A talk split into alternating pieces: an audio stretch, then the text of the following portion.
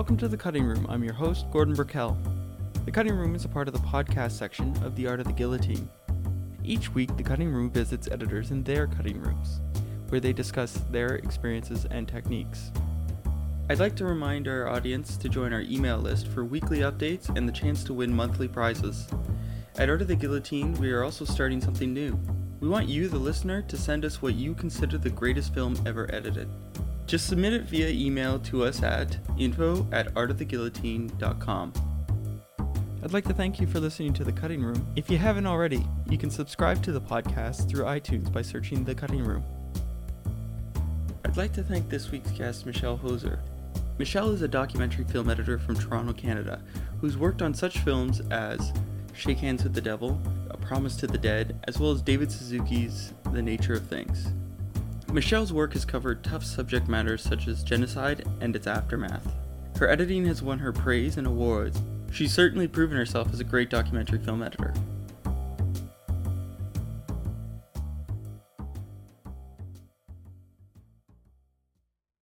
So, Michèle, I'd like to know how did you get into film, and specifically, how did you get into documentary editing? Uh, not many editors go into documentary editing because of its tough nature. Well, I went to Concordia University and uh, worked at the audiovisual department, and uh, so you're around all the different equipments and stuff, and worked at labs, and and I don't remember how it happened. I think you know, as a student, you you're able to find work in the different fields within production, and I think the first time I sat down at, a, an edit desk, I realized that this is where the magic happens and uh, and I felt really comfortable. And I think part of editing is very intuitive, and um, I just felt that that was a place where um, I could do you know the best work.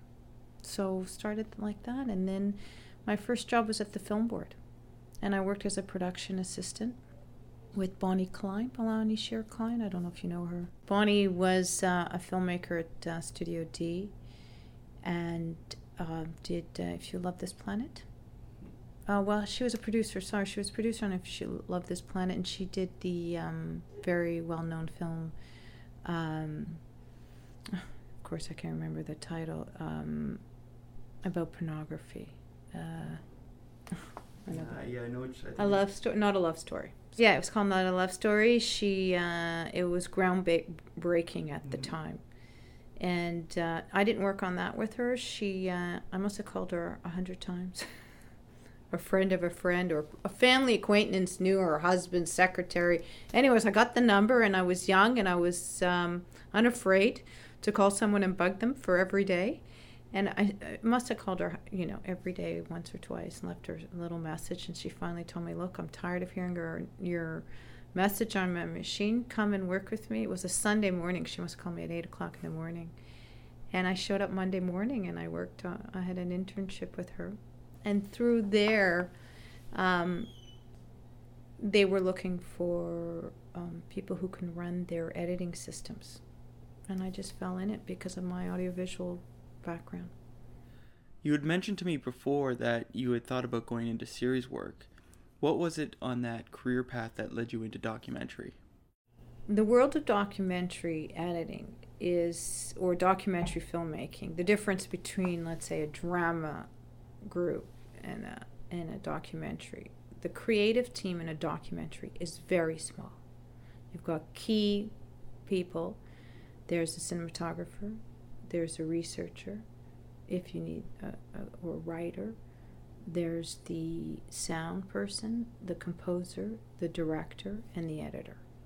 And that's the whole team. In a drama, I mean, how many writers do you have? I mean, or a feature film, you've got a writer, a director, you've got a whole team behind production, and the editor is sort of one in many.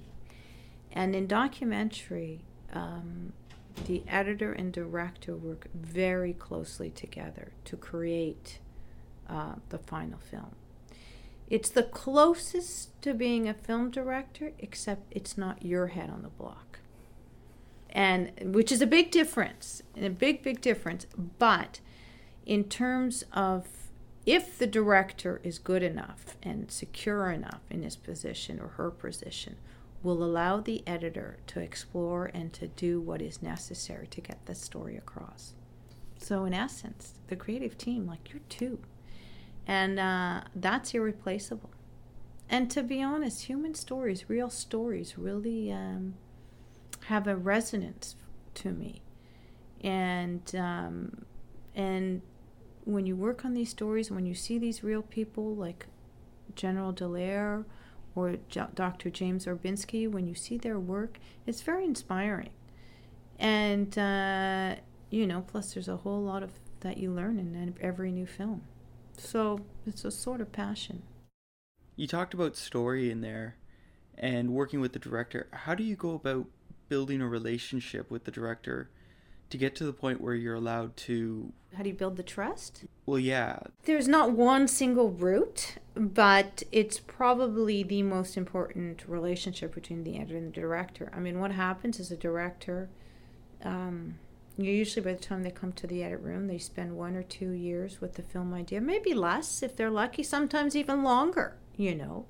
Uh, depends if they got their funding, uh, how long it took them to film, and by the time they come to the edit room, their film ideas have taken many different shapes and turns and maybe not the same thing that they first started with. They had all the problems with the shooting, all these compromises. Oh my God, they're going to fit it in the edit room. So by the time they come to the edit room, they're pretty battered and bruised. And it's the job of the edit, and plus, you know, all the mistakes show up. And if they don't have the trust of the editor that they will, that I will or that anyone will see the the mistakes for what there is, but at the same time find the good in all of that. Um, so it, they come in and they've got all their warts and all their stuff there, and you just have to start afresh and, you know, obviously uh, give them confidence that they are going to have a good film. And you know what? When they come in with a 100 hours, sometimes you don't know what you're going to get. And uh, it's interesting with um, new directors, they want you to tell them, I do have a film, right? I do have something new, right? And you try and convey as much as possible the optimism that sure you're going to get something out of there.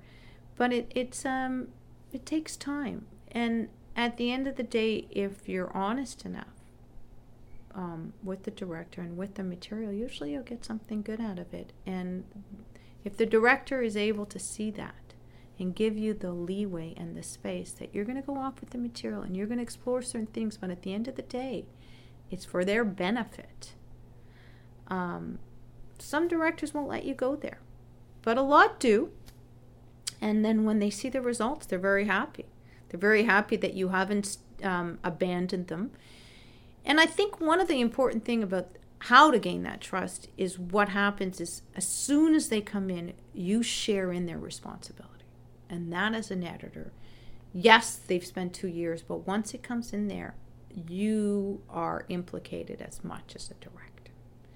And if they feel that, then that's the first stepping stone to, to gaining that trust that you're not going to abandon them, that you're not going to midway through the rough cut tell them, you know what, sorry, but your film is mediocre or I'm not going to help you as much.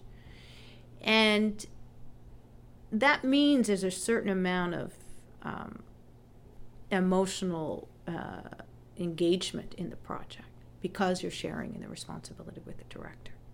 And if the director feels that, then you, they usually let you go off and do what's necessary. Okay, so let's say you get the project and the director has a vision and it's not there. What approaches do you go through with the footage to find the story? Well, sometimes their vision is not there. That's true. But sometimes there are parts of their vision are there, or there's a compromise to their vision, or there's something even better. And usually, what you do is when you look at the material, you the first thing you do is you look for those golden nuggets or moment in the material that will, you know, bring out the best in the material that you you know that you're to lay out in your arc in a you know that will make it shine and um, sometimes what you have to do is cut a scene the way they want it to let them see that, you know what, it's not going to work this way. I worked with a very well known director, and he was fantastic. And the first thing he and we had both he was coming out of journalism i was coming out of more films for the festival and we said okay let's see how we can do this and he said okay let's start with the opening and i said all right and of course the opening's always hard and he had his idea and his idea was very worthy extremely worthy but maybe not for an opening and certainly not for a television opening because it was going to be a television show and his writing skills and his research skills were absolutely flawless.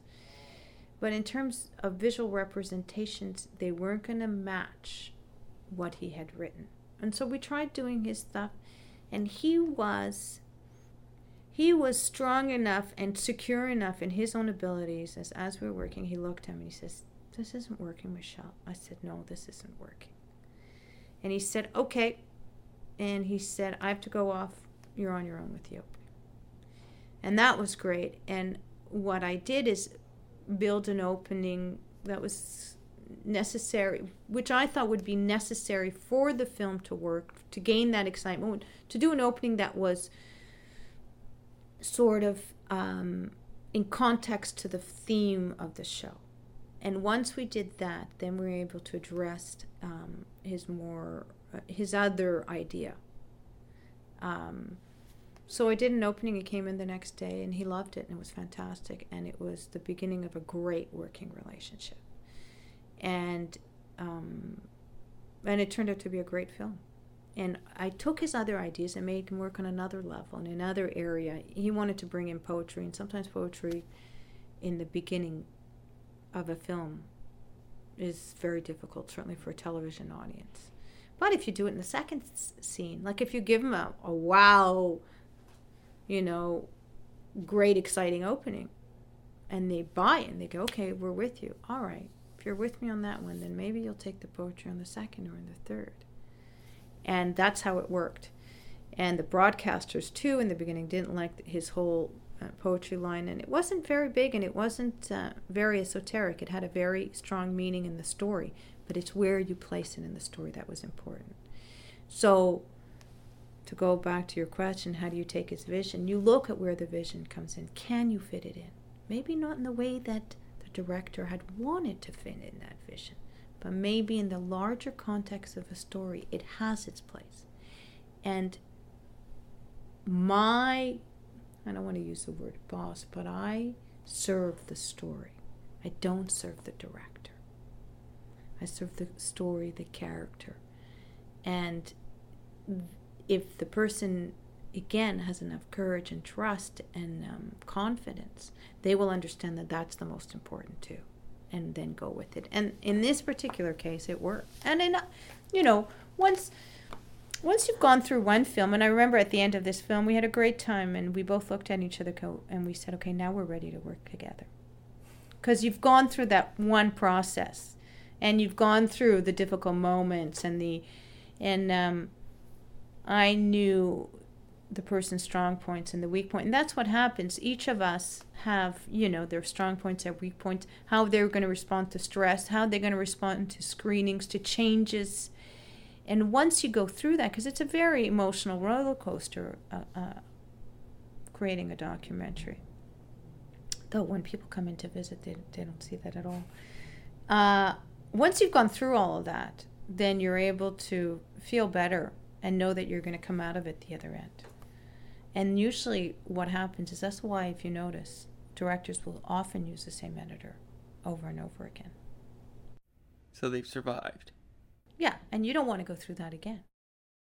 So you cut a lot of stuff with heavy tones to it, such as genocide, and you'll be with it all day in the editing room. How do you manage to face this material all day and yet separate yourself from the content? Yeah, uh, yeah, it's very hard. And, um, you know, you almost don't want to be detached emotionally because that means you become desensitized. How do you say that? Desensitized. desensitized. Yeah. And you don't want that to happen. I mean, that's why you're doing this mm-hmm. type of work. But yeah, uh, doing Shake Hands with the Devil or doing this latest one, Triage, I don't know if you saw it. They're tough, difficult films to do.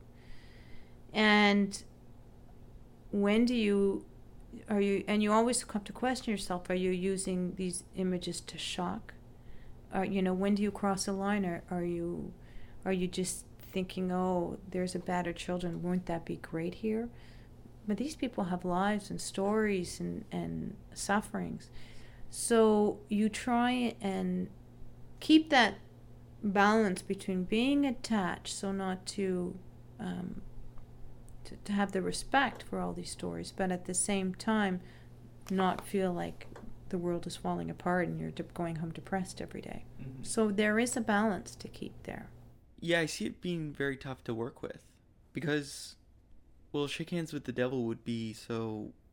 It was a difficult one. I mean, there's the personal story, General Dallaire, uh, that um, some people, you know, I mean, he's a national hero, but not in Belgium not in France. Well, certainly not in Belgium. And um, I don't know if you saw General Mackenzie's recent book. I mean, there are people here in Canada also who believe that General Dallaire didn't act accordingly in, in Rwanda. But that aside, um, he has a very personal story attached. You want to make sure that you um, that you respect his story. There's a story of the, you know, uh, nine hundred thousand Rwandans that died um, and uh, and it, it's and you want to make sure that you're historically um, accurate at the same time as you try and reach out to those who are not necessarily interested in Africa, but are also more interested in the humanity of the story.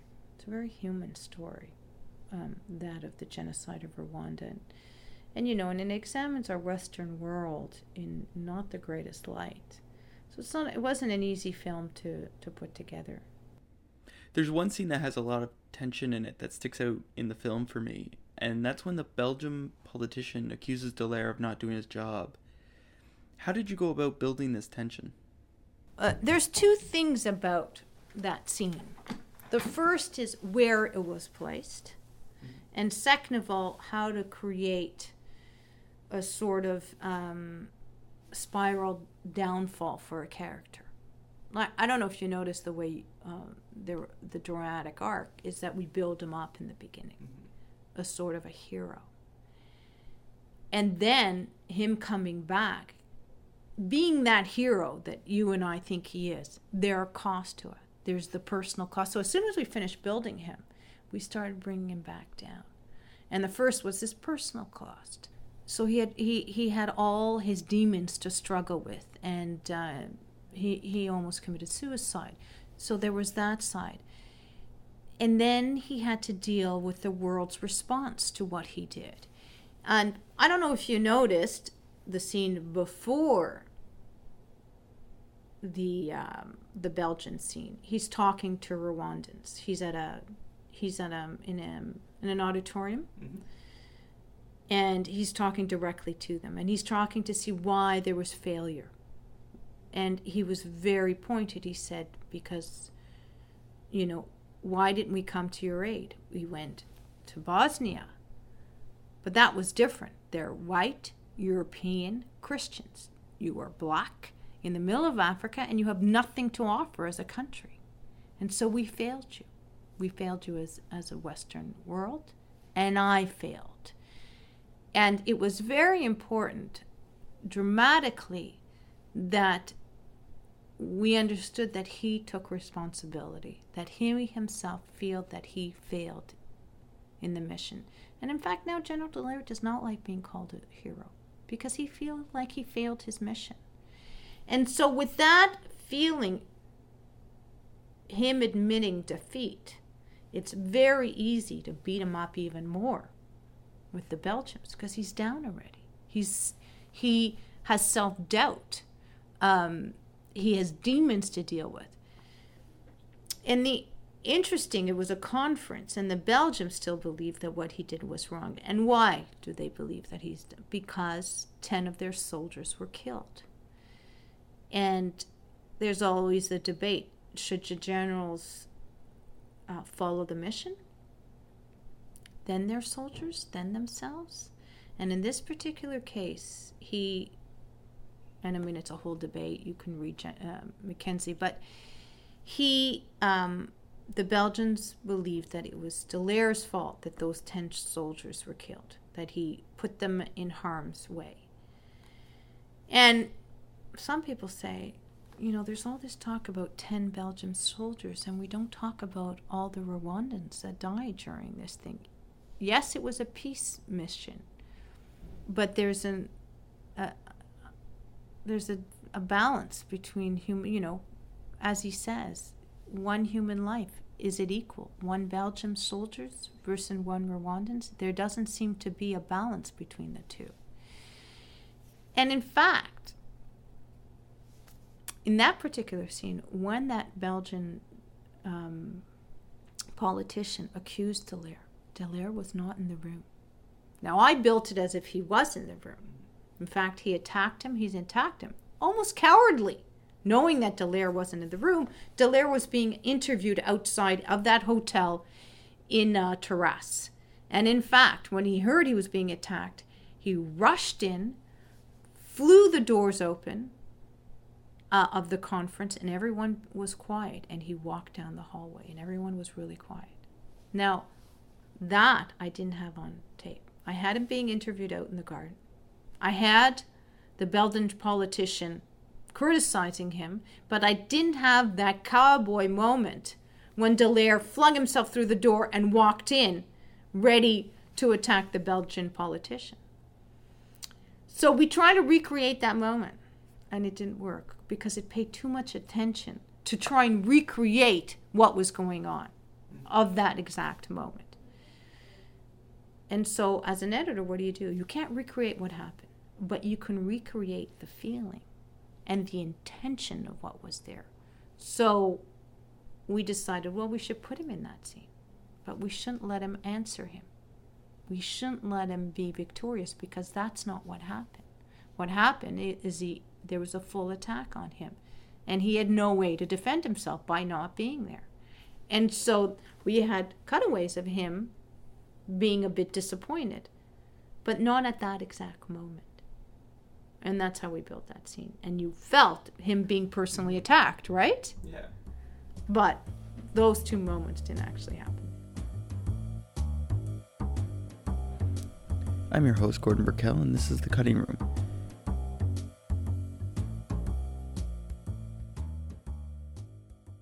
Well, that brings up a couple of questions eh, regarding Shake Hands with the Devil. There are so many elements. How do you address so many? How do you keep the threads going? Yeah. Yeah, it's like you have four or five knitting needles at the same time. Yeah, it's not easy. It's not easy. I mean, you've got him returning, which is one thread, which is an easy thread. Sort of easy, because wherever he's returning, you have to get the context of where he is. And then you have the genocide itself and his backstory. And then you have his personal story at the end, you know, that everyone thought, oh, he's going back after 10 years. Will he survive? Is this good for him? Is this bad? Um, so how to keep that all going? Um, and you have you have him interview, you have archival material, you have photos. Um, as long as each one serves a story. I mean, I don't know if you noticed, the first third is the backstory. I mean, we establish him going back to Rwanda and being there after 10 years at the 10th anniversary. We see that he's a bit um, uneasy about going back. Uh, and then we launch into right away the backstory because that's very important. And then um, understand his, his conflicts while returning. And um, it's almost in a third, you know, once he does that, then he, then you see him. Uh, it's as if most of the archival material is in within the first third of the film. I don't know if you notice. Mm-hmm. Um, and then after, it's mainly the material of him being there. And then there's a lot of the personal struggle and his more. We end more with with him as a personality and who he is. I mean, it's his personal struggle. What's paramount is story. Yeah. Story is the most important thing, and that's what you're trying to do. And you take archival out of context to fit your story. And um, each scene is not there as a scene of itself. Each scene is there within the dramatic story. And where does it fit in? And it does one thing, not two, one thing to advance the story. Now, sometimes in documentaries, because a lot of things happen in the scene, they'll keep it in. Oh, but this also happened. Yeah, but what does that do to your story? Does it advance it? So sometimes people keep in more, then the story gets muddled. Then, okay, it's a good documentary or it's a great scene on its own, but you know, sometimes you watch a documentary and you don't really get it at the end, or you get little moments, but you don't have this larger feeling at the end. Well, it's because the story is muddled within scenes. They're just scenes, and there's nothing that ties them together. And so that's very hard sometimes for a director to say, look, that it has to do only one thing this scene. It can't do too many things. And if you notice in drama writing, that's how they that's how they work. Each scene is there to advance the story okay, sometimes you can have one scene that doesn't really advance the story and it's there for indulgence because it took the director so long to, to film and isn't it fantastic? Sure. Or you can take a detour. Mm-hmm. But if you have too many detours or too many scenes like that, your story falls apart. And if you cut the scenes independently without the, and sometimes you do that. Like the best way to start, I know one of your questions is you have 100 hours Mm-hmm. right? So you digitize everything. Everything. There's not one thing I won't digitize. Even a faulty camera, you digitize everything because you never know what could be used in the story. And by and early on, you don't really have the story in your head. You don't. I mean, you sort of have the treatment that was been written, but if you follow the treatment, you're in big trouble. And then, how do you start? Right? You got 100 hours. And when I start a project, it's not fun. I've got knots in my stomach. I just see problems, and I see this mountain that I have to climb, and it's not going to be fun. And so, the good way to start, and, and this is a lot Peter Raymont's way, is that you work with core sequences. So, you take one sequence that you know is going to be important, and or something extremely good happens, and you cut it independently. And what happens is you're testing the material. How was it cut? How, what are the techniques you're going to use to make the scene work? Now, you can't impose techniques. Depends how it's shot, depends how the, the moment is, depends on a lot of things. And you cut two or three core sequences like that, maybe more. You cut five. And then you say, you know, so let's say you cut five, you started with an hour and a half of material or two hours or whatever, and you've cut five scenes, you've got 25 minutes. Wow, 25 minutes. You say, that's great. That's like half the film. In reality, it should be maybe 10 minutes of material or eight minutes. A scene doesn't go longer than two minutes. If, if you're very good and you've cut all the fat, it runs at a minute 50, two minutes 10. You know, sometimes longer scenes, you know, will go. But in general, they're short. Uh, but you've got 25 minutes. We think you do. And you let yourself believe you got 25 minutes because it feels better. And at that point, you can start. And by then, you've worked two or three weeks or whatever it is, two weeks. And you've got a feel for the material. You've figured out a style of cutting. And that includes as little as you're going to use dissolves or not. Um, you're going to, because that's a certain language, or you're going to do straight cuts because that's another language. Um, is it going to be verite or not? Does it work verite? Um, is it, um, what kind of time span are you working with? Can you, I mean, even, can you change time? That's very important. I just worked on a documentary where they followed someone for a year um, who had cancer. Well, you couldn't play with time. It had to stay in the present moment, like a fiction film. I couldn't use a scene like I couldn't. We had to start in June and continue to to the to the end of June, and I and I had to cut in present time. I couldn't cut in past time. Oh, this happened. This is happening at the moment right now, and so that gives you limitations It's almost like a grammar structure.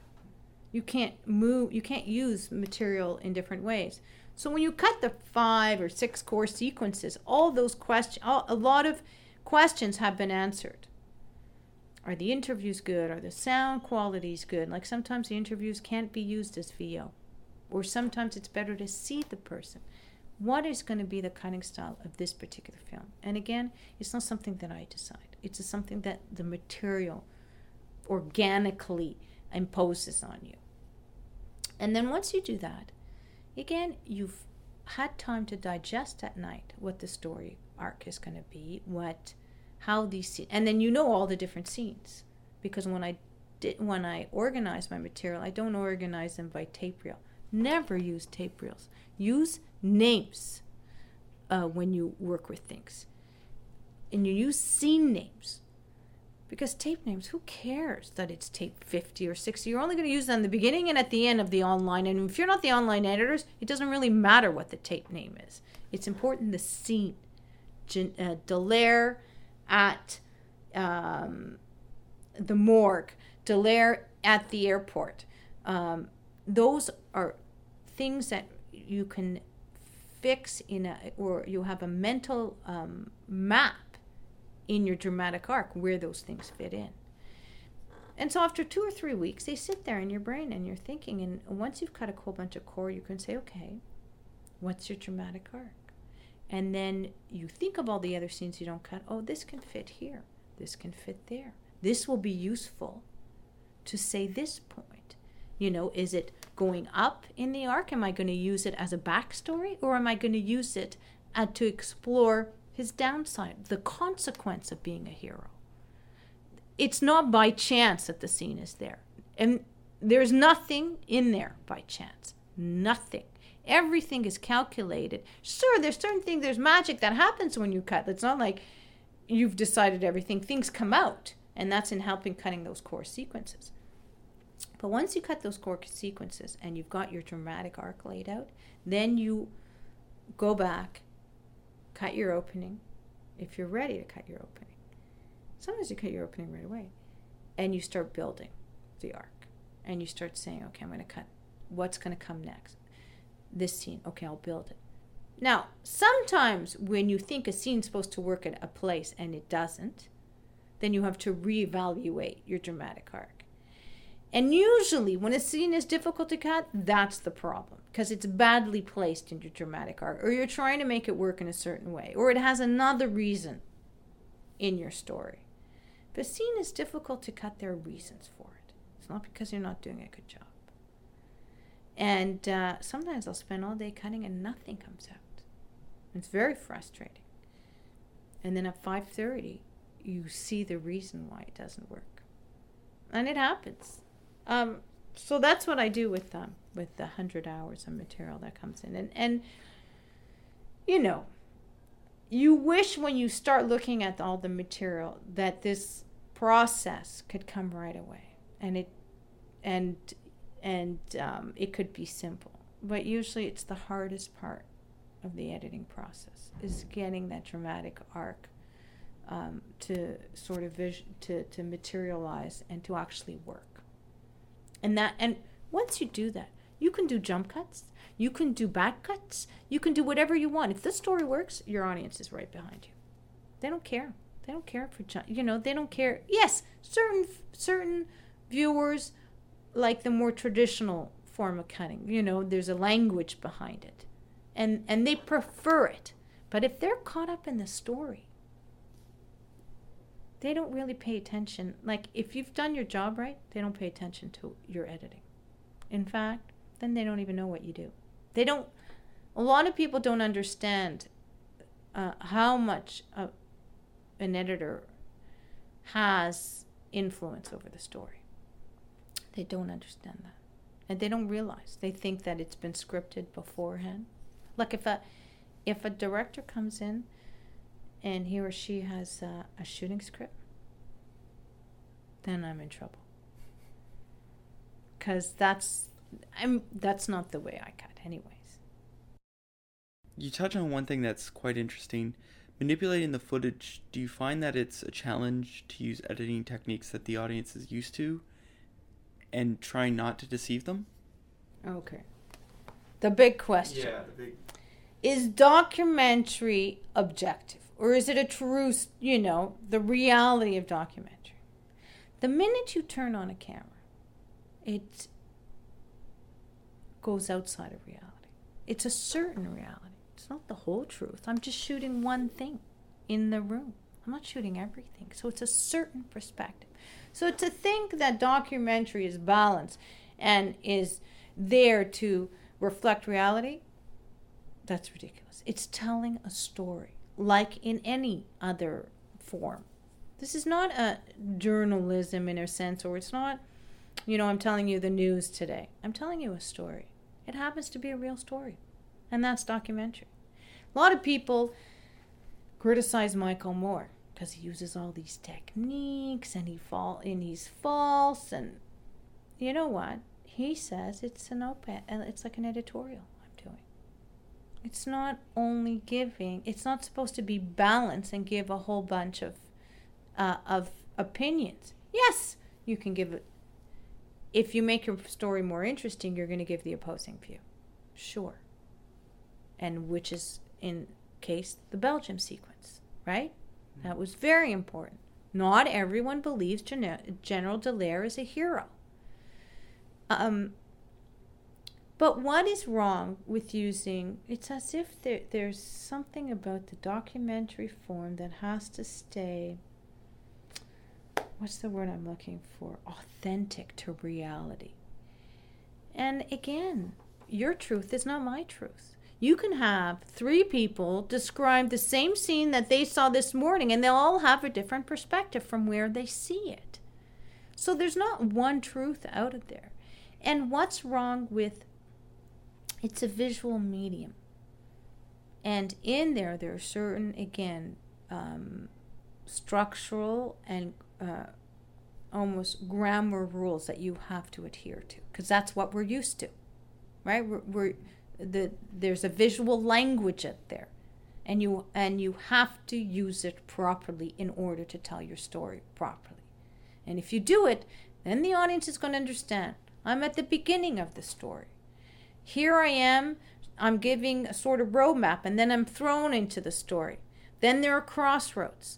Then there are and if it's done properly you have a feeling where you are in a documentary right oh here's the beginning of the end those are um, visual, like grammatical rules in documentaries that make it that you are always, the audience is, always knows where they are in the storytelling. When you read a book, don't you feel that too? Mm-hmm. Don't you understand certain story? You know, they give you the story development and then they develop and then, then they tie it up and, and then there there are sort of morals or truths that come out at the end. Well, your story has to be the same way or structured the same way in, a documentary. And a lot of times, I try and ask a documentary filmmaker when they came out, what's your moral of your story? Because there's always a moral. Why are you doing this? What's the moral of the story with General Dallaire or with James Orbinski? Or I just did one Irwin Barker. He's a comedian writer, a, comedy writer. Works for This Hour's 22 Minutes. Works for the Rick Russ Report. Last year, he was diagnosed with terminal cancer on his birthday and given one year to live. And some um, film producers thought this is a great story. We're going to follow him. And his response to his terminal illness was, "I'm not going to sit down and take it. I'm going to fight back with comedy." And so they filmed him now, everyone believed that the story was going to have a downward spiral, that either he, he was going to die at the end or it was going to be sad. And once I started getting the material, well, actually, the opposite happened. Because his approach to fighting um, his illness or his hardships through comedy actually brought him strength. And chemotherapy also brought him strength. And his whole approach, you know, in the beginning, he was much sicker than how he was at the end. Now he survived his year. It's going to be on television actually in 10 days. And when I got the material, instead of being a downward spiral, it was actually a very uplifting story. Yes, he still has terminal cancer, and yes, he will die from it. But the moral of that story is comedy allowed him to face something very difficult with courage and with laughter. And it's as if, and his big line is cancer may have my body, but it will not have my spirit. And that is a life lesson to approach in any difficulty we have. In any kind of. Now, my husband and I worked on this film and we started joking more in our relationship. And when there was a stressful moment, if one of us threw a joke, all of a sudden the stress would disappear. And that is a life lesson. And that is the moral. It depends on your perspective. If you're able to approach difficulties in life with humor and, and with laughter, you'll get way more out of it. And that's sort of the moral of the story. And we were at the um, Halifax Film Festival with it uh, this week. and uh, Wednesday night was a screening, and the audience just loved the film. And it's more of a life affirming film than a film about death. And again, when we started that, the, the vision of the filmmaker was it's going to be a sad story. Well, guess what? It did the opposite. And the filmmaker, young filmmaker, was um, courageous enough to let me. He brought the material, left me a month with it, came back, and then we worked together. But he allowed me to um, just free reign with the material. Do now, of course, there were certain things that I knew was important for him, and I, I knew what he liked and what he didn't like, and I tried to address his his um, issues, and I try to address the characters' issues, and of course the broadcasters because they always pay the bill. Um, but he gave me full reign story wise, and um, he got a call last night at the end of well, the festival ends this week, and they strongly advised him to be at the award ceremony today. So it was an all right, uh, all around great experience being at the festival. One thing I really want to talk to you about is Studio D. Not many people outside of Canada know what that is. Can you tell us about it and how it influenced your work? Well, I'll give you an example. Oh, hmm, Studio D. Well, Bonnie Klein from Studio D gave me my first break, and uh, it was an internship with her, and um, learned a lot through her.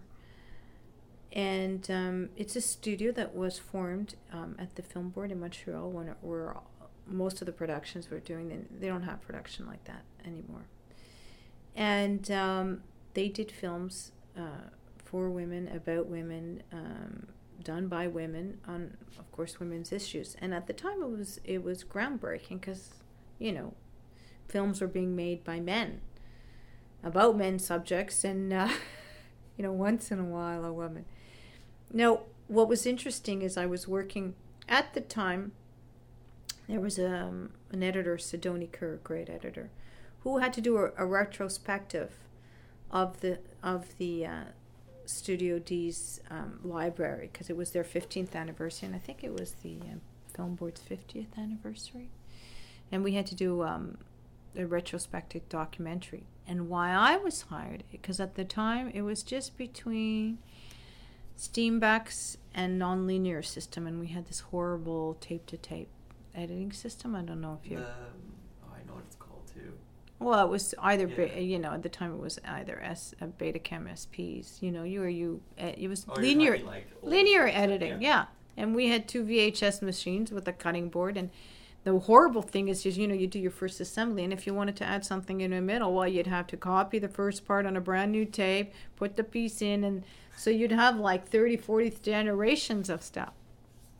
But what it allowed me to do is. Uh, look at their whole library of films, and there were some fantastic films in there. Um, and what was rare is I was working with a, uh, a very, very good editor, Sidonie Kerr. Now, unfortunately, these were finished films, uh, so um, I didn't get to uh, really take advantage of all her techniques and her processes. But because I was working the machine beside her, I wasn't. I was able to work close to her. And that taught me a lot, as opposed to coming in like now, assistants come in at night, right? Digitize, import, export, clean drives. Uh, my assistant, when I hire the person, they sit there. And I, in the same room, daytime, I have two machines. Um, they have to use headphones because we're in the same room. Before, I used to have them in a separate room. Uh, that works too. Depends on the assistant, but uh, it's a you know an editing room is a very intimate space, and having them in the same room allows them. So if I say, "Can you get me an assembly reel of this material?" They see what I'm cutting, and as soon as they get me assembly reel, I use it. So then they can see what I've done with their work or their prep work. Now I don't have time to do all this prep and it's very important to get assemblies real to go find this, to go find that. And so they have an intimate um, perspective of how I use what they're what they're cutting or what they're getting from me. And then they have an intimate view of how a documentary film is made. Now, sitting at night digitizing material, it's so boring. And then they don't get to see, oh, this was being used that way, that. And then there are magical moments in the edit room and then the assistant gets part of it and it's a great feeling. When a scene works out or when you start building your rough cut and you see it take shape and you see it work it's such a great feeling. And um, that assistant is able to see that. Now i had that experience working with Sidonie Kerr at the studio d it, that intimate relationship and where you work the problems and the struggles. Because even in a retrospective, there, even though you're working with finished films, the, the the retrospective in itself has to have a cohesive feel to it. It has to have again a meaning, a moral. It it the audience still has to come out with something, even other than you know these are the library, you know these are the hundred films or whatever of Studio D. Is there a larger message? That Studio D was trying to do? Is there um, is there a larger meaning? And that's what you're, tr- you're in hopes in trying to build. You know, just putting this film first, for, for that film next. Yeah, Studio D. Anyways, it's with also Sidonie that I learned that editing because we work closely together. One thing I'd like to ask you, and I ask all the editors I interview, what is your favorite guilty pleasure film? Guilty pleasure, like something I shouldn't be watching, but I watch. Um, like something that's not that popular. Like one editor really likes Buffy the Vampire Slayer. Hmm. I don't know. I should have asked me that before, and then I. Uh... oh, I. T- uh...